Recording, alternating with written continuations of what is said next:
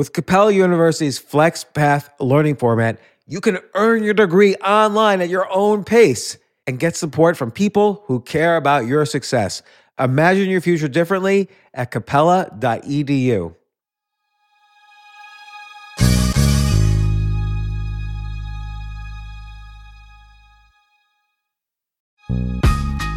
This isn't your average business podcast, and he's not your average host. This is the James Altucher Show on the Choose Yourself Network.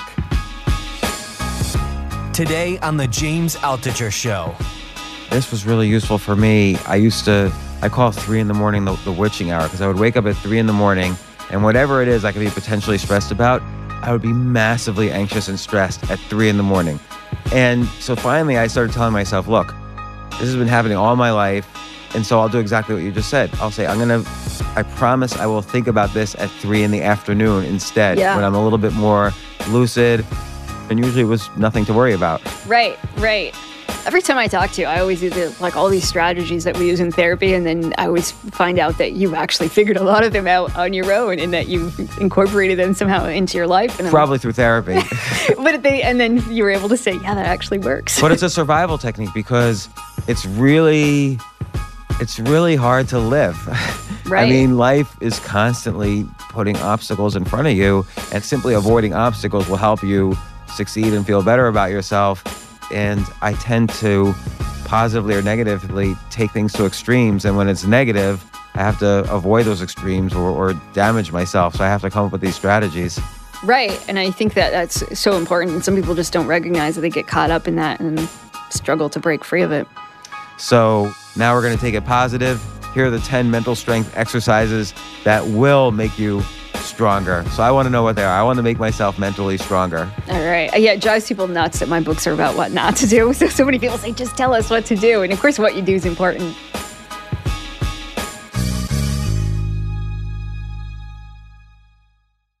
So this was uh, five ways to simplify your life so you can make room for things that matter most.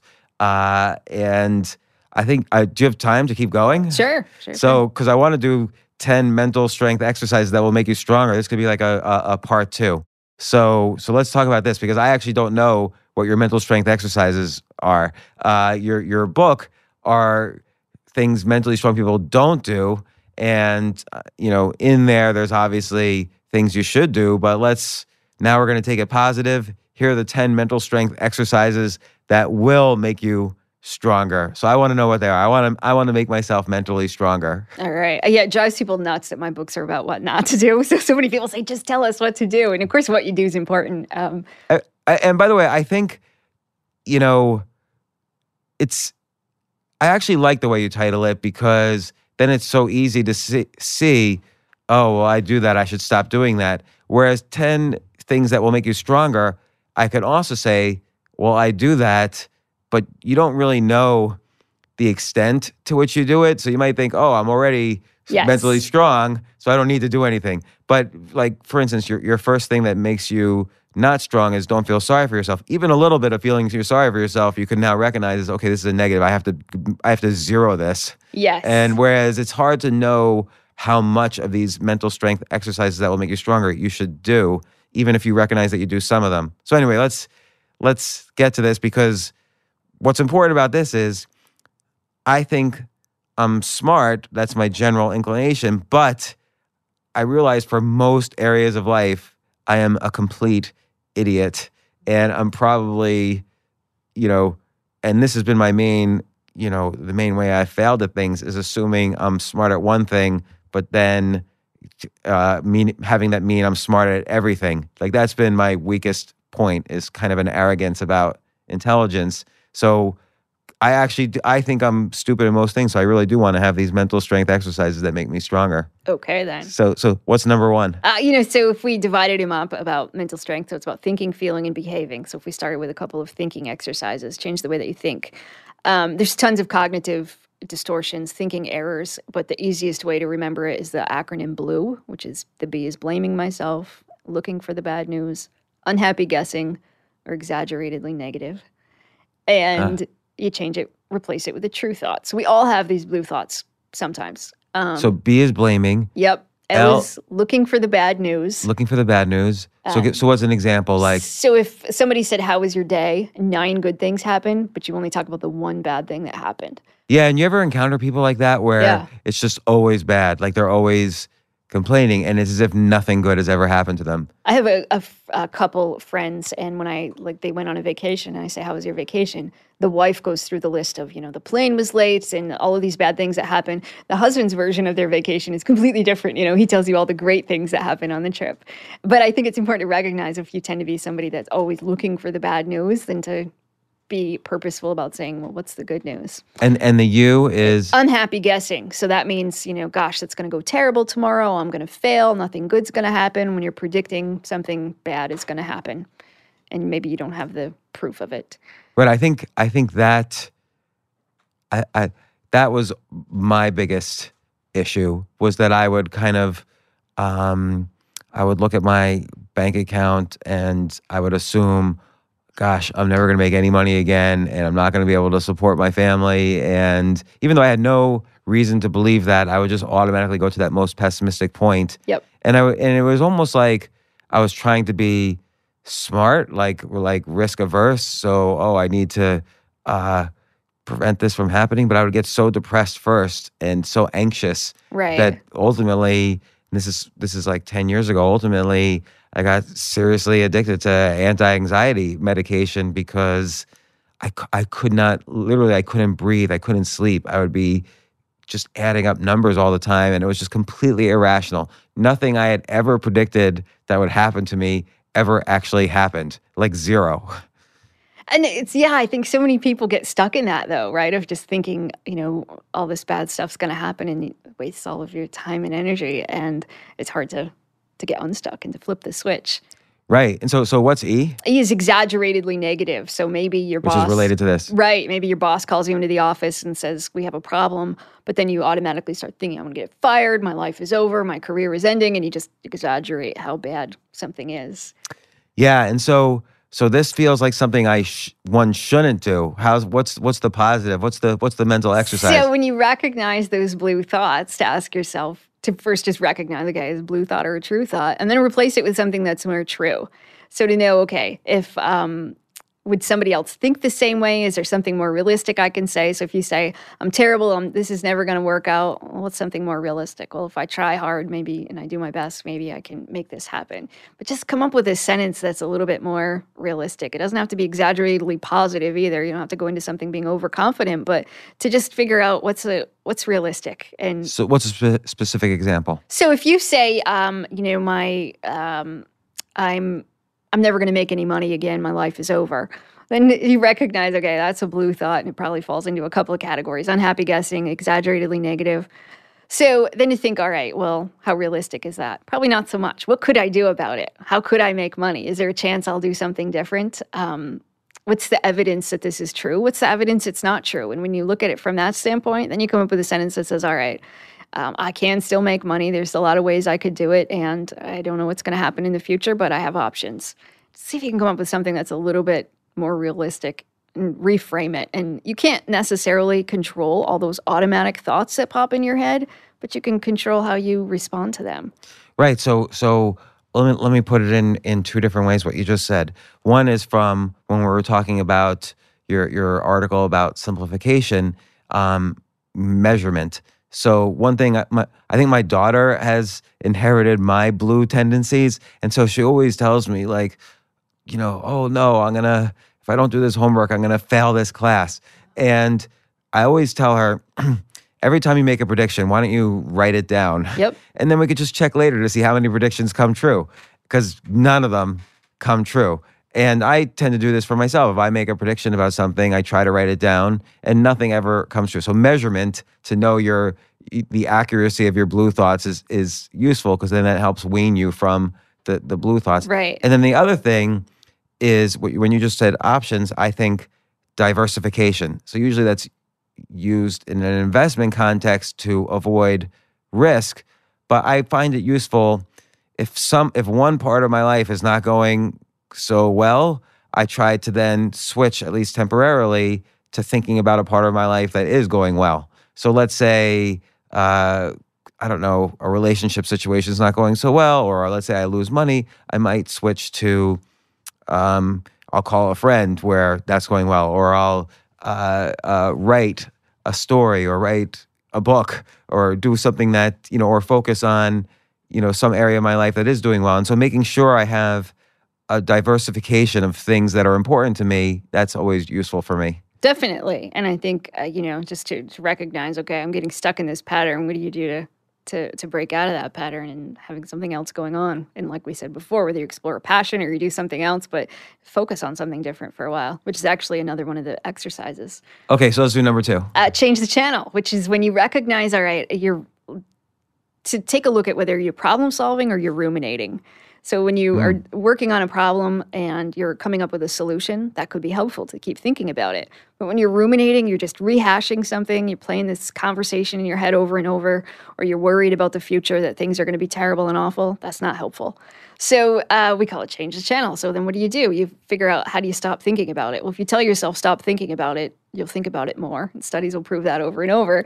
So you have to uh, sometimes physically do something different to, to get your mind off of it. But it's really the key is to say how do you how do you recognize when you're ruminating and then how do you get unstuck?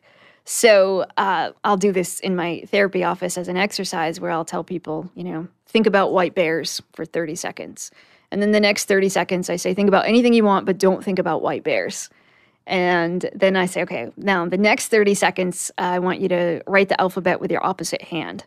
And then I say, okay, well, in the first 30 seconds, when I told you to think about white bears, how much did you think about white bears? And they say, oh, a lot. Okay, great. Well, then when I said don't think about white bears, how much did you think about white bears? Well, a medium amount. I was thinking about something and a white bear popped into my head. Okay, what about when I told you to write the alphabet with your non dominant hand? And they'll say, Well, I didn't think about it at all. And I'll say, Right, that's because you changed the channel. So when you're at home and you are find yourself ruminating on something, figure out what to do to change the channel. Don't just sit there and think. It might be that you decide to do a, a chore around the house or you call somebody and talk about something different, but don't get stuck thinking about something when it's not helpful. So let's let's take an extreme example. There's a couple examples I want to go through. Let's take an extreme example. Let's say you've just been diagnosed with late stage cancer, mm. and or let's say even even more uncertain. Let's add, throw some uncertainty in, into it.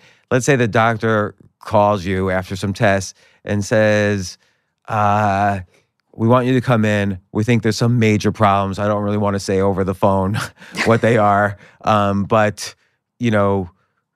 And, and then you say, "Just tell me. Is it is it late stage?" And the doctor says, "I think you should just come in and we'll we'll talk about it." uh, come in and I have an appointment. Uh, we'll set up an appointment for two weeks from now. So there's there's a tendency to just take it to the worst case for the right. next two weeks, and that's all you think about is I'm going to die in two weeks. Um, uh, what what should that person do? You know, I think to uh, figure out okay, uh, yes, maybe it is the worst case scenario That actually brings us to the next one, which is argue the opposite. Maybe it's not that bad. Maybe the news you're predicting isn't going to be what it is. And then to figure out, is there anything I can do about it? Well, if my appointment's two weeks away, probably nothing I can really do about it in the meantime. So then when you catch yourself dwelling on this is awful and you're imagining, okay, worst case scenarios, then to just say, I'm going to change the channel. I'm not going to sit around and think about this because I don't even have enough information yet to for it to be helpful. Right. I think that I think there's there's a couple things there you said they're really important. You don't have enough information yet. So that's really important that you can't. And again, since we know that most predictions are wrong, right? Uh, even from people who are who have all the information, most predictions are wrong. So if you have if you don't have enough information, certainly your prediction is likely to be wrong. And the don't dwelling on it, I want to pick that apart. Let's say I'm dwelling on something and um, and then I and then I say to myself, but Amy said, don't dwell on it. And then I could say to myself, but this is really important. How am I not going to dwell on it? So yeah, I think a lot of times we tend to think that like thinking about it is somehow going to fix it or that and so mm. I think it comes down to asking yourself, is this helpful? Am I coming up with a solution or am I just dwelling on the problem and dwelling on how uncomfortable I feel? Because that's not helpful. Even if you're problem solving, if you're trying to figure out how to solve a problem, sometimes when you think about it too much, you just it's hard to to come up with a solution and so studies will show you should go do something else for a while that's why sometimes you know when you go to bed at night and you sleep on it, in the morning you have a fresh perspective or you come up with an idea in the shower when you weren't thinking about it. Because sometimes you just, it's, it's so much when you're dwelling on it. It's just so hard to, to be able to see your way through the problem.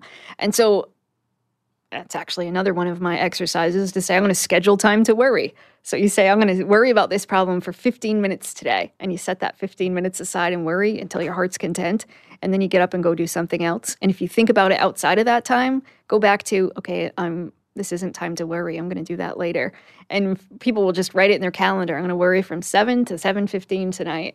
And people who are worry warts find that that's helpful so that they aren't worrying 24 hours out of the day. They can just contain it to a certain amount of time. Yeah, I uh, uh, this was really useful for me. I used to I call three in the morning the, the witching hour because I would wake up at three in the morning and whatever it is I could be potentially stressed about, I would be massively anxious and stressed at three in the morning. And so finally I started telling myself, look, this has been happening all my life where I wake up at three in the morning, stressed about something and my, irrationally stressed. And so I'll I'll do exactly what you just said. I'll say I'm gonna. I promise I will think about this at three in the afternoon instead Yeah. when I'm a little bit more lucid and I need and and slept. And finally, I was able to convince myself that to go back to sleep and and and I I would I really would obey my promise and and think about it at three in the afternoon. And usually it was nothing to worry about. Right, right. Every time I talk to you, I always do the, like all these strategies that we use in therapy, and then I always find out that you you've actually figured a lot of them out on your own, and that you've incorporated them somehow into your life. And Probably through therapy. but they and then you were able to say, yeah, that actually works. but it's a survival technique because it's really it's really hard to live Right. i mean life wants to you know it's a hundred percent chance that we're gonna die.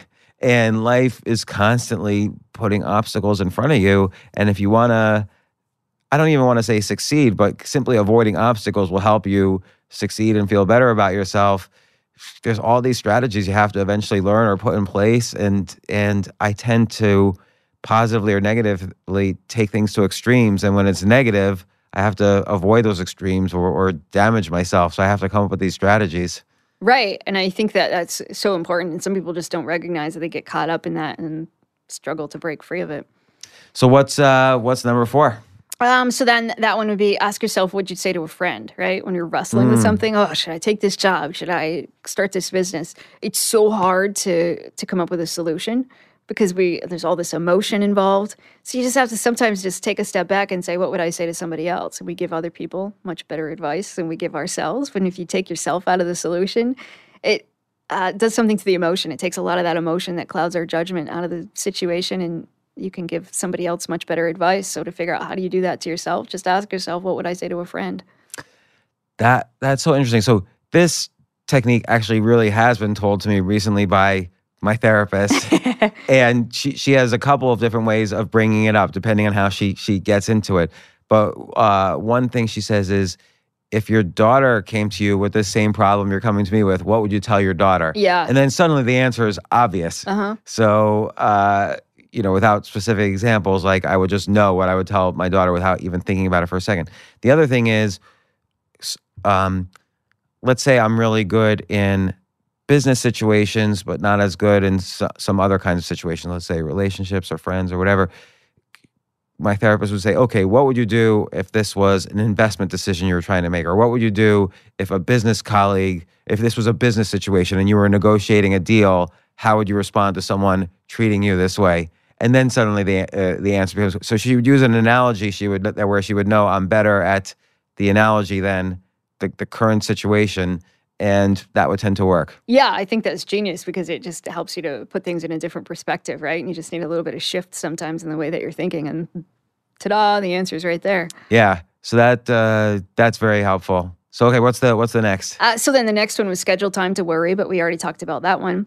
Um, next one is uh, determine if your friends are uh, if your feelings are a friend or an enemy. So we talk so much about emotional intelligence and that kind of a thing, but then if you were to say, well, how many emotions can you can you identify? Like sometimes when I work with people, I'll say make a list of all the feeling words. You got 30 seconds, go.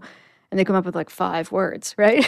but yet we focus so much on emotional intelligence, yet we don't even have words to sometimes describe our feelings. And Uh, we know that just labeling your emotions, if you say, I'm sad today, I'm anxious, that that can help. But then you also need to figure out what are you going to do with that feeling. So then you say, is it a friend or an enemy? All right, I'm anxious. Well, is that helpful or not? It's helpful when it you look both ways before you cross the street, but it's harmful if it's like, hey, don't go for that promotion because you might get rejected. Or your anger could be helpful because it's driving you to make change, but it could be hurtful if you yell and swear and scream and say things you regret. Or even sadness it's helpful when it helps you maybe honor something that you lost but on the other hand if you're so sad you can't get out of bed and you stay stuck there for three weeks it's not helpful. So i think just label your emotions and figure out is this helpful or not and that you're not stuck there so many people seem to think if you wake up in a bad mood you're just going to be in a bad mood all day but you have some control over how you feel. And I get a lot of flack for that. People say you shouldn't control your emotions. I'm not saying you should be happy all the time, but you can certainly have some control over. You can calm yourself down when you're angry. You can cheer yourself up when you're sad, and you can regulate your feelings. Or you could stay sad. Like Sure. uh like I could say, "Oh, I'm feeling kind of melancholy. I miss so and so." It's okay to be melancholy. That's sometimes even a pleasant emotion. Like happiness is just one emotion among many. It's not the only pleasant emotion. Right. And some people seem to think that that if you're not happy, then there's something wrong with you. If you're not to this level of happiness that they think that you should be, then clearly there's something wrong with your life. But you should feel the wide variety of emotions, and you won't even appreciate being happy unless you've been on the other end of the spectrum too.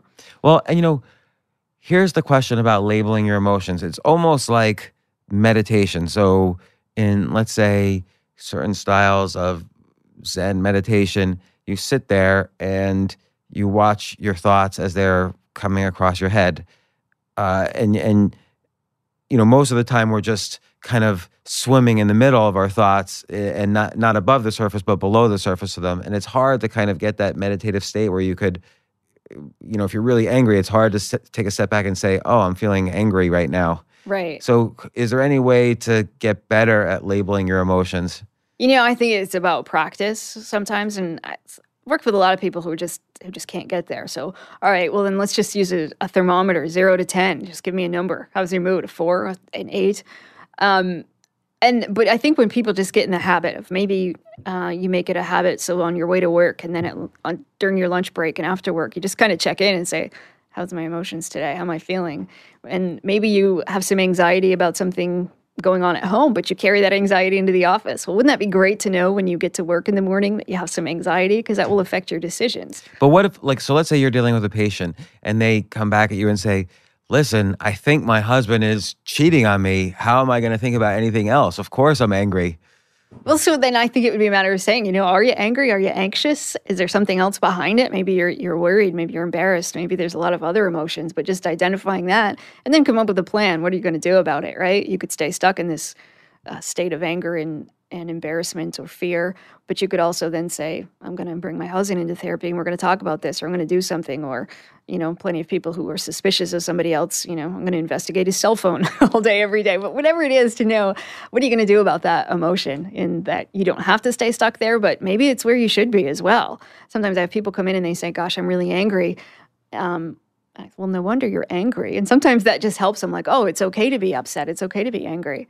Yeah, I, I I like the I like the labeling a lot because that could you could even use that in discussions. So let's say you're having a heated discussion with somebody, being aware of uh, are they being is part of their is part of their words is because they're angry or sad or envious or did they and then labeling even further did they just change the subject very slyly to a similar subject but it's not the subject we started with like getting used to labeling things i think could be very important I think so too, and I think we don't. And in fact, you know, in our language, we a lot of adults and people don't really talk about feelings. The last time somebody said, "Oh gosh, I'm really f- sad," outside of my therapy office, I don't know. People don't really walk around talking about their feelings, and I'm not suggesting that you have to, but in our everyday conversations, you're more likely to hear people say stuff like, I had a lump in my throat or I get butterflies in my stomach, just because we're not comfortable talking about feelings. We don't want to put a label on them and we don't like to admit them to ourselves. And so I think it's just important to make it a habit of saying, okay, how am I feeling? And check in with yourself. You know, a lot of this is related to um, self sabotage. So I used to never believe in this. Like, why would someone sabotage themselves, you know, whether in relationships or career or whatever? But I noticed over the years, let's say I have a big business deal happening and it's supposed to close in three months and I'm going to get X amount of dollars once it closes. I'll suddenly start to self sabotage. Like I'll get more and more anxious the closest, the closer I'm getting to the three month point where the deal's going to close. And I'll get so anxious. I'll even think of calling the other side and saying, look, if we close today, you could just, you all you have to do is give me half the money or whatever. And so that's, that's sort of how I self sabotage myself, which is I get more and more anxious to as as I get closer to a positive outcome that through some insecurity I have, I feel I don't deserve.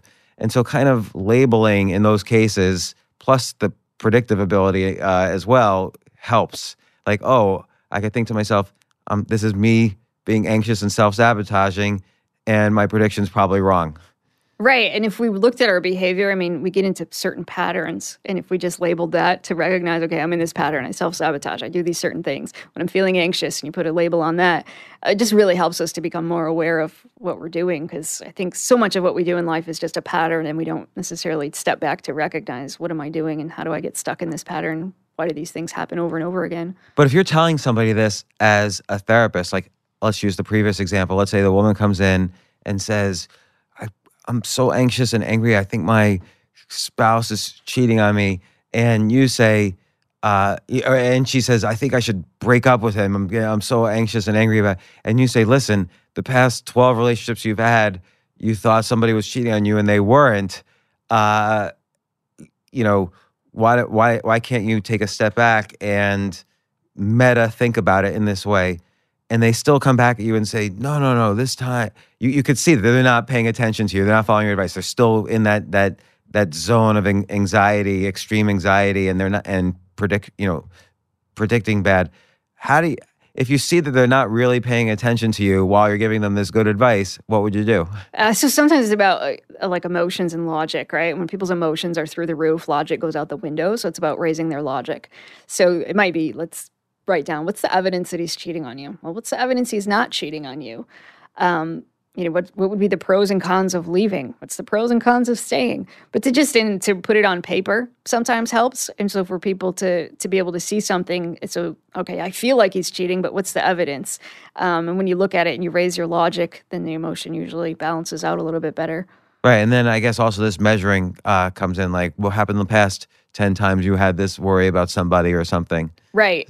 Right. And, you know, my job's often to point out inconsistencies between the way people see themselves versus what they what their behavior indicates. So people will say, gosh, you know, I'm I'm the most loyal partner in the world, but then maybe they've cheated on somebody 10 times or just a matter of saying, okay, or you know, this is the pattern that I'm noticing. What do you think? And I don't want to tell people what they're doing wrong or tell them how to change their life, but helping them to come to their own conclusions. And maybe you're ending every relationship because you're scared. What if this one actually works out? Or right, which is the self sabotage part. Right, which I think again, plenty of people do that. Um, and so then it's a matter of just figuring out: is there another fear there? Is there something else going on? Um, and for people to help them come to hopefully come to their own conclusion about that.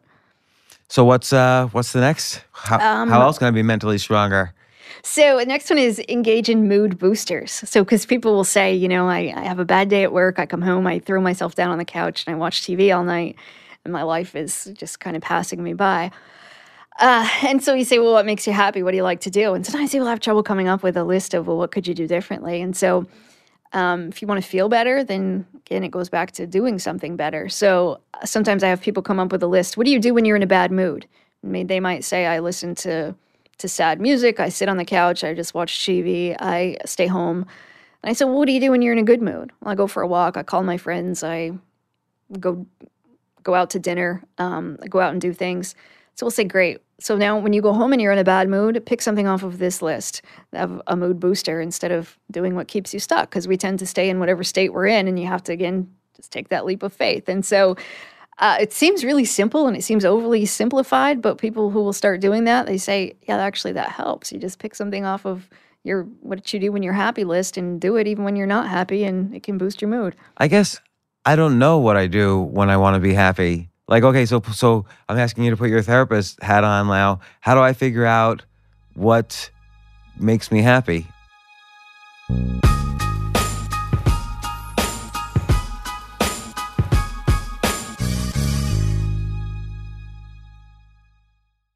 how do I figure out what my needs are? Well, so then let's say on a on a really good day, you um, let's say you you have the afternoon to do whatever you want, and you're in a really good mood. What would you do?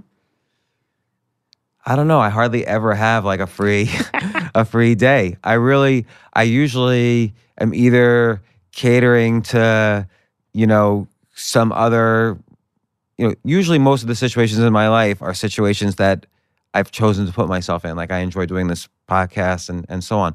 But in general, throughout the day, I'm usually doing things that are my responsibilities as opposed to, oh, I have a free day. I'm gonna do something. I have no idea what I would do. Really? So, or if I had a free weekend, I have I have nothing that I would choose to do. like, would you stay at home? Would you go somewhere, or do you? What do you? yeah, do? maybe I would stay at home and, and read. I don't know. Well, what if you? Would that be the same? What if you woke up and you were in a bad mood? Would you stay home and read, or would you do something different? I don't I don't even know there. Oh, interesting. Yeah, I'm kind of I'm kind of clueless about this particular internal map. Like cuz I'm always just okay, it's I woke up, I need to now work on a book or I need to do this or I need to do what this person wants me to do or this person wants me to do. I don't really have my own, you know, needs and wants. Do you have like leisure time activities that you enjoy outside of work related stuff? Uh, well, so I do I do stand up comedy here at night. Um, so sometimes I'll watch stand up comedy to prepare, but now I've in my mind that's almost like a work thing now. Um, I play chess, but often I find I'm playing the more chess I play, it means I'm anxious about something else. So I'm avoiding something else. So I'll play just mindless games of chess online, like over and over again. Uh, so I don't know. I I never really have my own just by myself time. Do you like being like that? Like, is that enjoyable to you, or do you ever wish that you had time? No, I think I I think I wish I had time or I think I wish sometimes like let's say in a in a in a good job, how much time do you think like let's say 50% of the time you like what you're doing, 50% you don't. And that's like like maybe any job. What's a good ratio of time you like what you're doing versus time you don't necessarily like what you're doing?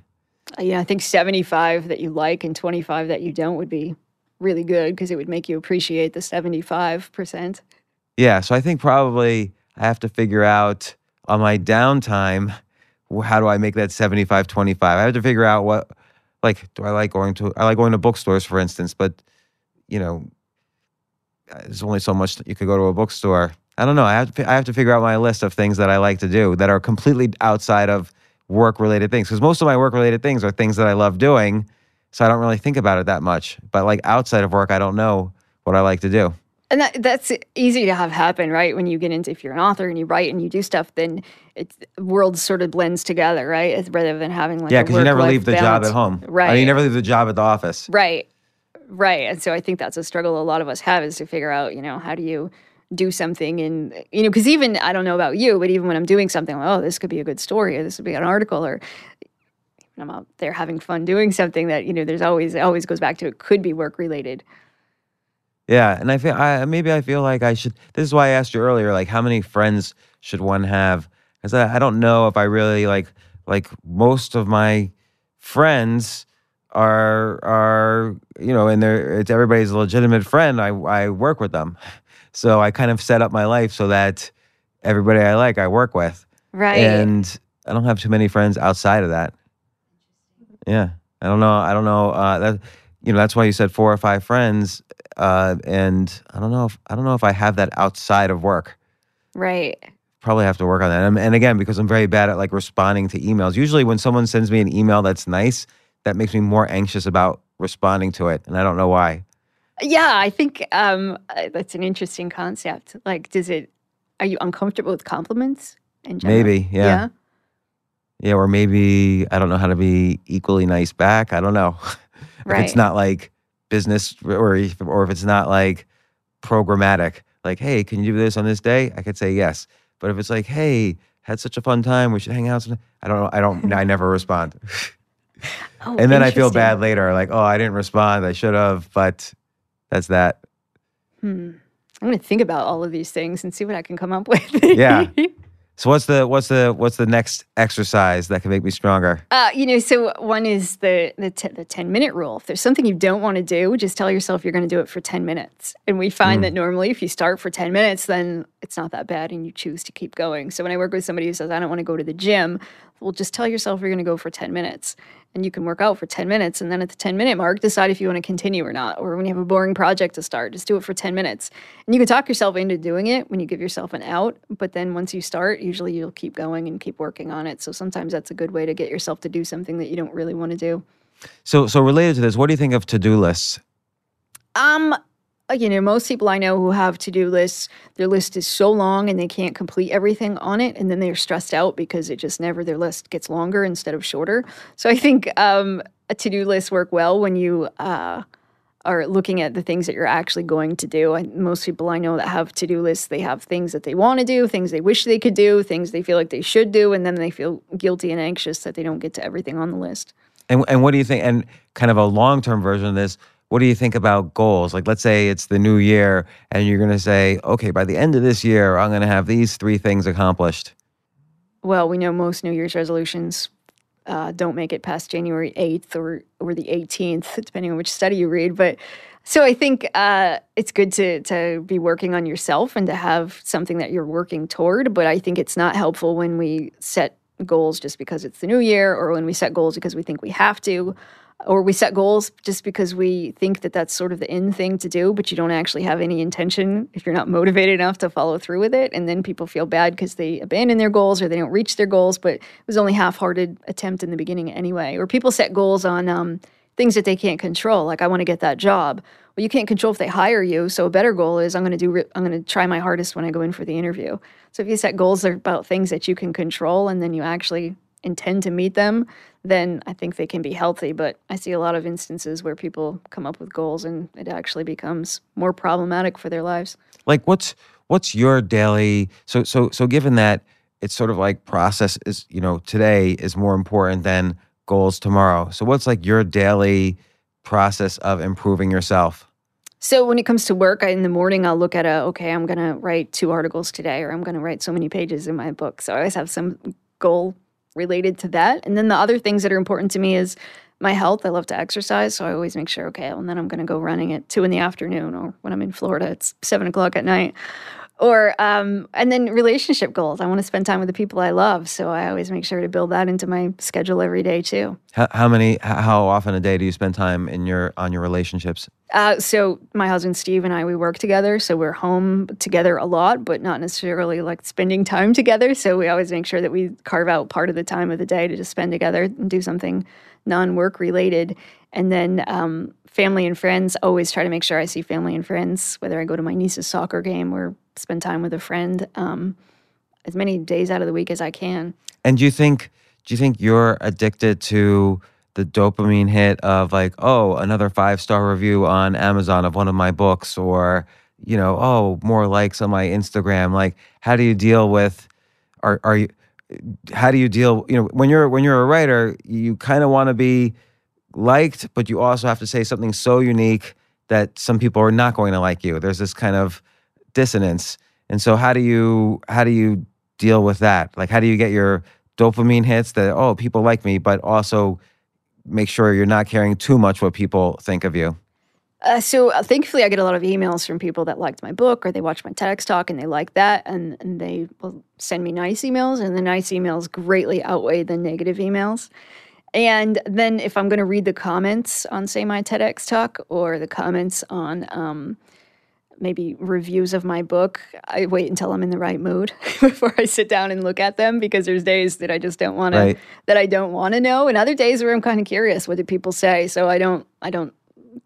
It's not something I check on every day or anything like that. Let's say your next book came out and it just doesn't do as well. Like, how would you how would you deal with that? Would you feel like, you know, what you were talking about before with the blue? Would you have an exaggerated, you know, pessimism? Like, oh, that's it, that's it for my career as a writer, or would you? How would you put it in context?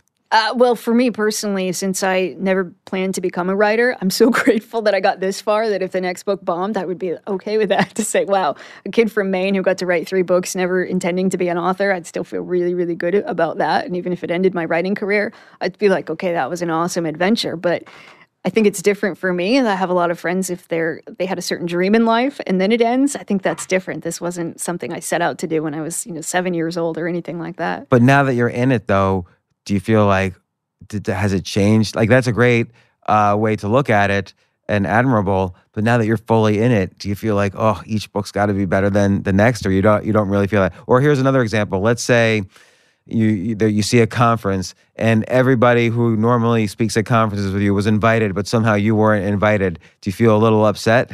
Oh yeah, there's those moments where I think, gosh, how come I didn't, you know, I'm not in the cool kids club or I didn't get to do that. Um, yeah, there's definitely those moments of thinking, gosh, why didn't I get picked? Um, well, how do you respond? Uh, I think it's a matter of okay, well then how do I feel about it, and then what does that mean to me? So if I didn't get picked, am I jumping to the conclusion of that means I'm not good enough, that I didn't try hard enough, that people don't like me, and to remember that all of those all of those thoughts aren't necessarily true. It's just I didn't get picked. Yeah, and you just move on to the. You just keep writing, you just keep improving, and you move on to the next one. Right, right, and being grateful for what I have. I find someone once gave me the advice, and this was like 20 years ago. I was raising money for a company and it was hard. And someone gave me the advice that for things like that, it, if you just keep improving, it should be keep improving until it's easy. So don't try to push yourself when it's hard. That's when you know you have to back off and keep improving yourself until it's easy. So at some point, you just simply get invited to every conference, for instance, because you kept improving yourself and writing more and more, and your voice was more and more out there. And then now your name always comes up on the on the list when they're figuring out who to invite. I'm just using this specific example. So if it's not easy, even though to improve is difficult, if the goals aren't easy, it means you have to keep improving until the goals are easy. Yeah, and I think too finding a balance between thinking I always have to be better, right? Like if I, I always have to keep improving, improving, or building my business or, or making more money. And then the point comes back to, well, do I really or why? Or do I really want to speak at every conference? No, not really. And that it's okay. Because I get emails from people all the time. They're like, you know how you should double your business or you know what you should do? And I think, do I want to double my business? Like, I'm pretty happy with the way things are now. But to come to that point, sometimes it's uncomfortable too to say, well, am I just falling short of my goals? Am I selling myself short? Or is it okay to say, I'm happy with where I am now. Yeah, that's a really good point because sometimes I'll want to be invited to a conference to speak, but then when it actually comes to like within a week or two of the conference, I'm like, oh mm-hmm. no, I have to actually go to this right, now. Right. And then I'm miserable. Right. So I've stopped basically, unless it's something really special, I've stopped saying yes to talks or conferences or anything. Um, all right, what what else? How else can I be stronger? I'm going to do all of these things. Uh, so the number nine would be create a list of reasons why. So, for example, when I worked with somebody who said, you know, I want to go to the gym after work, but every day when I get out of work, I, I could turn right to go to the gym, but instead I turn left and I go home because I'm tired. I don't want to do it. So we said, well, what are the reasons you want to go to the gym? And he came up with a list and we taped it to his steering wheel so that before he got in his car and turned it on, he was going to read that list. And it would just remind him, okay, it's good for me. It's healthy. It would um, help my joints feel better. I could lose weight. And it would help him to remember to turn the car right instead of left. Or I worked with a woman who couldn't not answer the phone when her ex boyfriend called. She said, He's really bad for me, but when I see his number on the phone, I can't help it. I answer it. So we came up with a list of reasons why she shouldn't answer the phone. And so when she'd see his number, she said, uh, I'm at least going to read the list. I don't guarantee I won't pick up, but I'll at least read the list. And again, it was about balancing emotions and logic. So when she could raise her logic by reading that list, then it would help her not answer the phone at the very least, what happens then is, which I find to be valuable, is she puts a delay in before right. immediately answering. So now she has to call him back as opposed to answering the phone. Right. So, which is a different activity. So, so I find when people I'm anxious about email me, I have a tendency to respond instantly, and uh, uh, instead now I I try to say, okay, no, this is someone I'm feeling anxious about whether they're toxic or not, uh, I needed to de- delay for a day. Yes. And then I try to do that on on purpose. Yeah, and I think that's great to just say I got to think about that because for so many people, if the default answer is yes, to say great, I'll get back to you about that without going going to the default, and then you have to make a decision instead of just opting in. Right. But but the list, and again, this goes back to your your measuring things. The uh, all of this is sort of like people in general are not logical. Like I think it's you can't expect people to be logical. You could ex- you, really you can expect people to be illogical almost all the time. But all of these things like measuring um, or or making lists of why or diversifying options or you know figuring out consciously what is the list of things that make me happy versus the list of things that make me unhappy. These are all ways to sort of uh, almost force logic into the situation, knowing that we're we're in general illogical. Right, right. And so I think a key to becoming better sometimes is just to, to try to raise your logic and writing things down, looking at it from a different perspective can influence your decisions and maybe take some of the emotion out of it and help you to make better choices. Yeah. So so okay, number ten. Uh, acting as if. So to say, okay, I don't feel confident, but I'm going to act as if I did, or uh, you know, I'm I don't feel like uh, like I'm happy today, but I'm going to act as if I were happy. And like we've talked about um, already, is just changing your behavior first, and changes in how you feel, changes how you think, how you see things. So how, how how can you how can you act as if you're more confident? So then you say, well, what would a confident person do walking into this? Well, maybe they smile, maybe they shake hands, they look people in the eye, they say hello, uh, they stand differently, they don't have their shoulders hunched over, they stand up straight. Just a matter of saying, what would a confident person do? And then it's not about acting fake, but it's about saying, how do I bring my most confident self forward? Or if I were really confident about this, what might I be doing differently? And then do those things. This is this is um, you know, you know part of the reasons I love doing stand up comedy is because it sort of forces all your neuroses. It kind of, it's almost like a laser beam of all your neuroses into one 15 minute period where you're on stage in front of a bunch of strangers trying to make them laugh. And Right. so uh, you can't, whether you're feeling unconfident or not, you can't appear unconfident on stage because the audience will immediately know they're, they're an x ray machine and they just simply won't laugh and you'll fail at that time. You have to always act that as as my friends say, you always have to act as if the party is where you're at, Yes. and then and everyone else is just invited. Even if you're not really feeling that way, you have to act that way, and it's hard. It takes practice. It you have to- you have to act. right. So so you have to learn to be a good actor. And I don't. What I tend to do is I'll watch YouTube videos of people who are confident or let's say you know successful comedians or successful speakers or whatever and I'll try to channel them a little bit to to feel that level of confidence. I think that's a great skill then to say, okay, well, what does a confident comedian look like? How do I do that? Right. And then the feelings may come later, but to know that you'll do better when you act as if you were confident. Like right before your TED talk, were you feeling you were probably feeling nervous? Mm-hmm. And so how did you get rid of the nervousness? Uh, you know, it was just a matter of telling myself, you know, this is all I can do is my best. This is my chance. Just go out there and and uh, do your best. And behind the scenes, and trying to say, okay, do I take deep breaths? Do I listen to music to pump myself up? But to know, here we are. This is my big moment. I'm going to make the best of it. And um, you know, watching other people backstage. You know, some people are reading over their notes and and they're really nervous and other people are pacing back and forth. But for me, it was just a matter of taking a couple of deep breaths and saying, I'm going to go out there and do my best. Well, what's another time when you've had to act as if? Um, I'm normally a shy person. So if I go to a event where um, I need to mingle and talk to people, then I have to act as if I'm a more outgoing person than I might be comfortable with. Yeah, it's so funny. I'm I'm really shy as well, and when I go to like a party or an event where I have to interact with people, it's almost like I've created a persona for myself at this point where this is the persona I'm going to be at the party where just go up to people, talk to them, be fearless and Right. But it took a while to kind of develop that persona. Right. And I think though once you do, then you realize, oh, I can do this. And it's not that I'm being fake, it's just that I'm putting that face forward and I can be like that too and, and it serves me well. I had to recently do an act as if in a very difficult situation. I was in a hospital and a relative uh, I felt was being bullied around by the doctors. And so I was going in to be uh, an advocate. And the doctors are really, they, you know, it's, it's an almost an authoritarian institution where the doctors are the kings. And so when they say, well, this patient is XYZ, you can't do that. And you have to kind of fight that. It's very hard because you're at the low end of the hierarchy and they're at the top of the hierarchy. So you have to totally act as if what you're saying needs to be listened to Right. and even obeyed.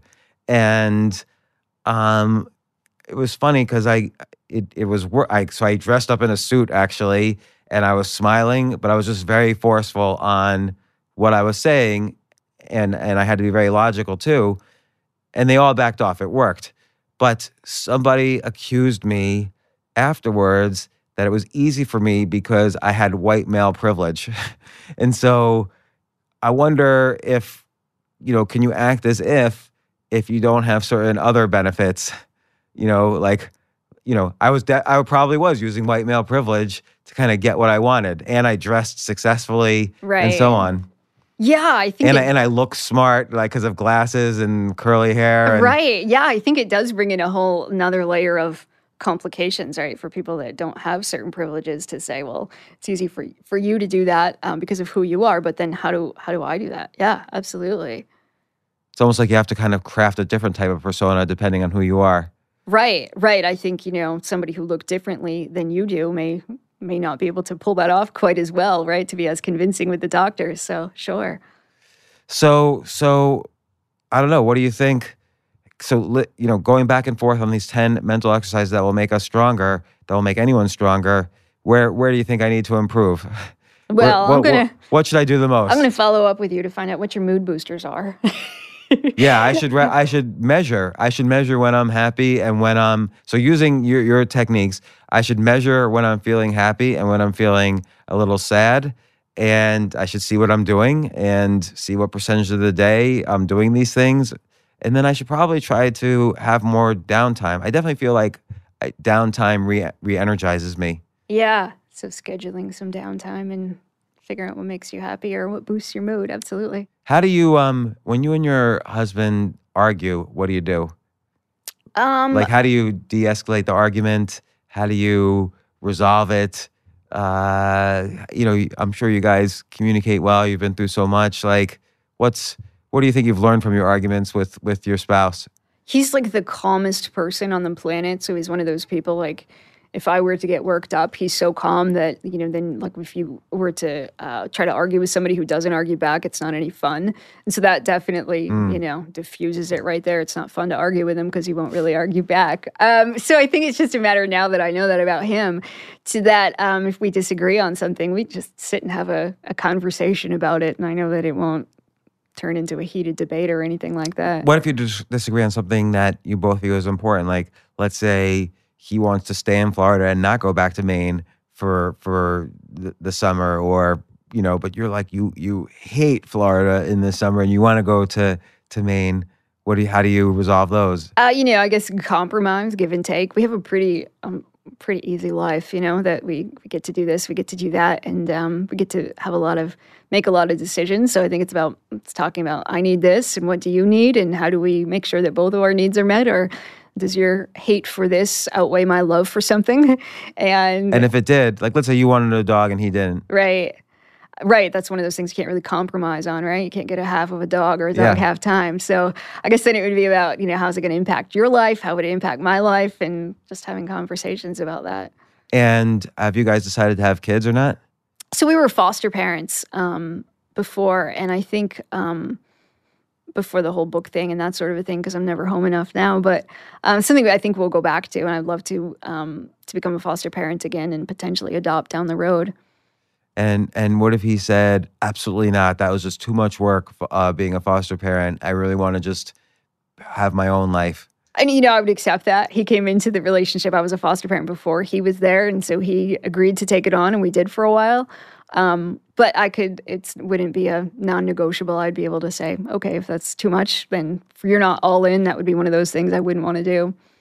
Uh, it's really admirable being a foster parent. Actually, it's a hard thing. It is. It is a hard thing, um, but it was quite, you know, not to be cliche, but it was rewarding for sure. So, Amy Morin, author of the great book, 13 Things Mentally Strong People Don't Do, and also 13 Things Mentally Strong Parents Don't Do, which I should reread right now, actually. Um, We've talked about so many things. Uh, and I know you're coming back on the podcast soon because the next book, 13 Things Mentally Strong uh, Women Don't Do, is coming out in when? December? December 31st. December 31st. So I'm sure we're going to talk about that in the next few months. And it's always, I always have so many takeaways and so many things to think about after you come on. And I'm, I'm so happy you're, you're a regular guest here. Oh, thanks so much for having me again. It's always a pleasure. Thanks, Amy.